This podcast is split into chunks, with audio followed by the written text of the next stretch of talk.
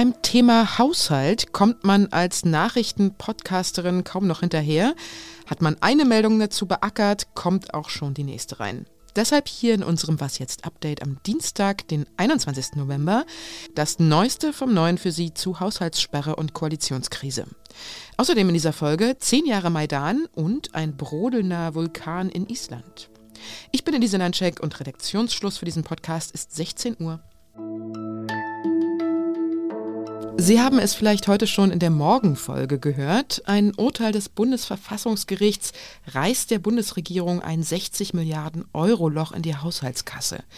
Nun hat das Finanzministerium auch noch große Teile des Haushalts 2023 und den Wirtschaftsstabilisierungsfonds für die Energiepreisbremsen gesperrt. Was das alles bedeuten mag, das weiß Zeit Online Politikredakteur Ferdinand Otto. Hallo Ferdinand. Hallo Elise. Erklär uns das. Was bedeutet das konkret? Also der Haushaltsstopp bedeutet, dass jetzt die Bundesministerien keine Verpflichtungen mehr eingehen dürfen, die über das laufende Jahr hinausgehen, die also erst im nächsten Jahr verbucht werden auf dem kommenden Haushalt, weil nämlich niemand weiß zurzeit, wie dieser aussehen soll, dank des Urteils des Bundesverfassungsgerichts. Was viel schwerer wiegt, ist das zweite, was du erwähnt hast, der Wirtschaftsstabilisierungsfonds. Wir erinnern uns, der KTF, dieser Klimafonds, auf den sich das Karlsruher Urteil bezog, der hatte ein Volumen von 60 Milliarden Euro. Das ist schon eine ganze Menge, das hat die Ampel schon aus dem Tritt gebracht. Der Wirtschaftsstabilisierungsfonds, der hat 200 Milliarden Euro. Also das ist nochmal eine ganz andere Liga. Okay, also das heißt, was folgen da jetzt für Probleme draus? Naja, der Wirtschaftsstabilisierungsfonds, der folgte ganz ähnlichen Buchungstricks wie dieser KTF, den Karlsruhe jetzt für nichtig erklärt hat.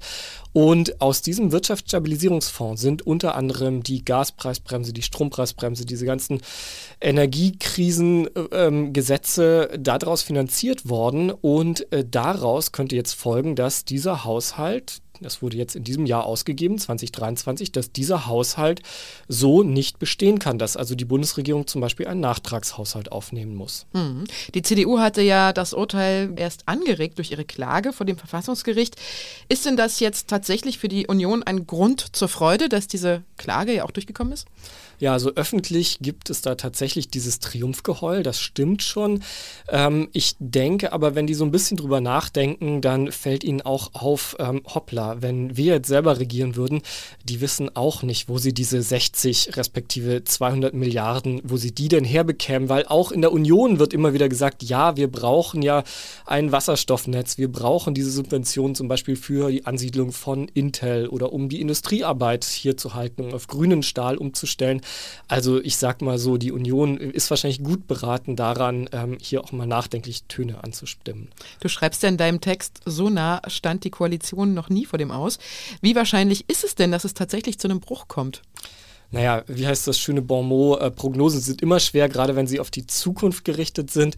Also ich würde trotzdem sagen, die raufen sich nochmal zusammen und ruckeln die 2 Jahre runter. Und darauf schließen wir hier in der Redaktion Wetten ab. Ich danke dir, Ferdinand. Danke. Auf den Tag genau ist es 10 Jahre her, dass auf dem Kiewer Maidan die großen Demonstrationen begannen gegen die damalige Regierung und für eine engere Anbindung der Ukraine an die EU. Die Proteste dauerten 3 Monate und führten am Ende zum Sturz des russlandfreundlichen Präsidenten Viktor Janukowitsch. Mutige Menschen aller Altersgruppen sind auf die Straße gegangen, haben für Freiheit, für Annäherung an Europa protestiert und demonstriert und haben dafür mit dem Leben bezahlt. Der deutsche Verteidigungsminister Boris Pistorius war heute überraschend in Kiew zu Gast und hat auf dem Maidan einen Kranz niedergelegt, um der Opfer von damals zu gedenken. Heute kämpfen seit fast 3/4 Jahren die Ukrainerinnen und Ukrainer wieder um ihre Freiheit und in diesem Fall gegen einen Angreifer von außen. Das Ziel seines Besuchs sei auch gewesen, so Pistorius, der Ukraine weitere Unterstützung zuzusagen. Aber auch unsere Solidarität und unsere tiefe Verbundenheit und auch unsere Bewunderung für den mutigen, tapferen und verlustreichen Kampf, der hier geführt wird. Kiew, wo Pistorius heute zu Gast war, war am Wochenende wieder von russischen Drohnen beschossen worden. Das sind schon echt spektakuläre Bilder, die wir da gerade aus Island sehen. Im Südwesten der Insel hat sich der Boden aufgetan. Dicke, breite Risse klaffen in der Erde, sie spalten Straßen, Spielplätze und sogar ganze Häuserfassaden.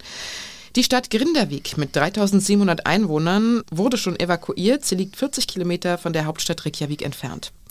Ein größerer Vulkanausbruch steht kurz bevor, sagen Geologinnen und Geologen.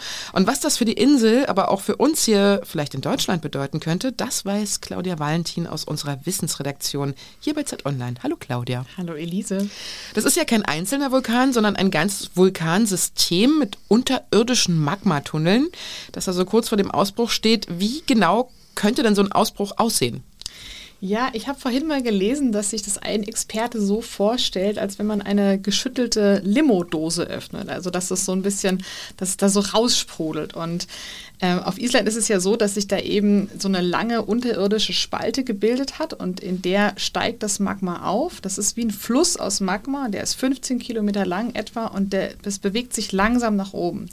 Das heißt, man weiß auch in etwa, wo er verläuft und wenn das Magma dann weit genug nach oben gewandert ist, dann könnte diese Lava dann eben an einigen Stellen so heraussprudeln. Und spontan kann es aber auch Dampfausbrüche geben und Ascheregen und auch gefährliche Gase. Und kann man schon sagen, wie stark dieser Ausbruch sein könnte? Also genau wie stark er sein würde, das ist, glaube ich, jetzt schwer abzuschätzen. Es gibt da schon einiges an Modellen, die versuchen zu berechnen, wie viel Magma ist denn da. Aber ich glaube, die größte Schwierigkeit im Moment ist eben dieses Warten und dieses Unbekannte. Ne? Weil man weiß, dort ist dieser Magmatunnel und man weiß auch, dass das Magma schon sehr nah an der Oberfläche ist. Und es soll auch eine Frage von Tagen sein bis zu diesem Ausbruch. Und es könnte schon sein, dass die Region noch eine ganze Weile auch vulkanisch aktiv ist.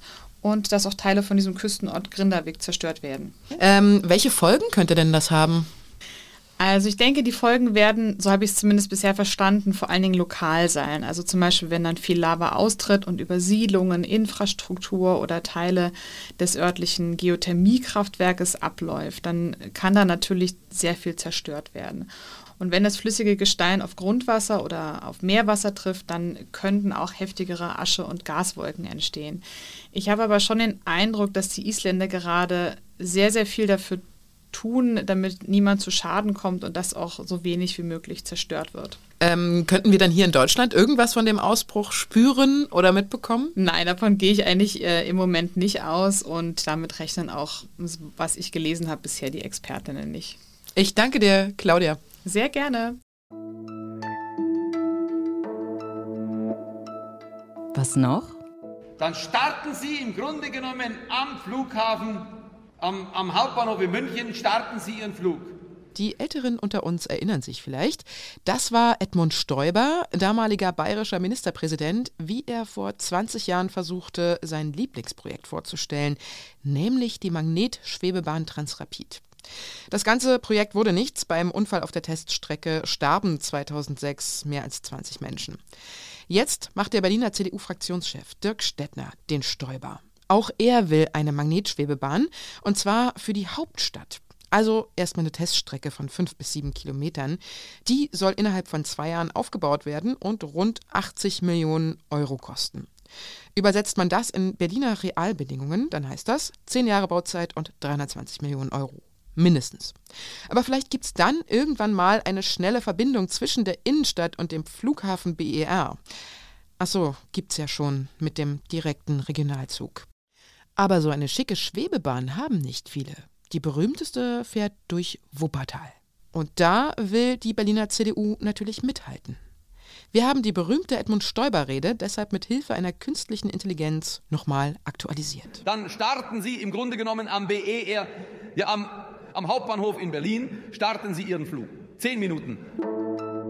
Das war das Update. Unsere Mailadresse wasjetzt@zeit.de. Ich bin Elise Landscheck und nachdem ich Ihnen heute schon einen schönen Tag gewünscht habe, wünsche ich Ihnen jetzt noch einen sehr schönen Abend.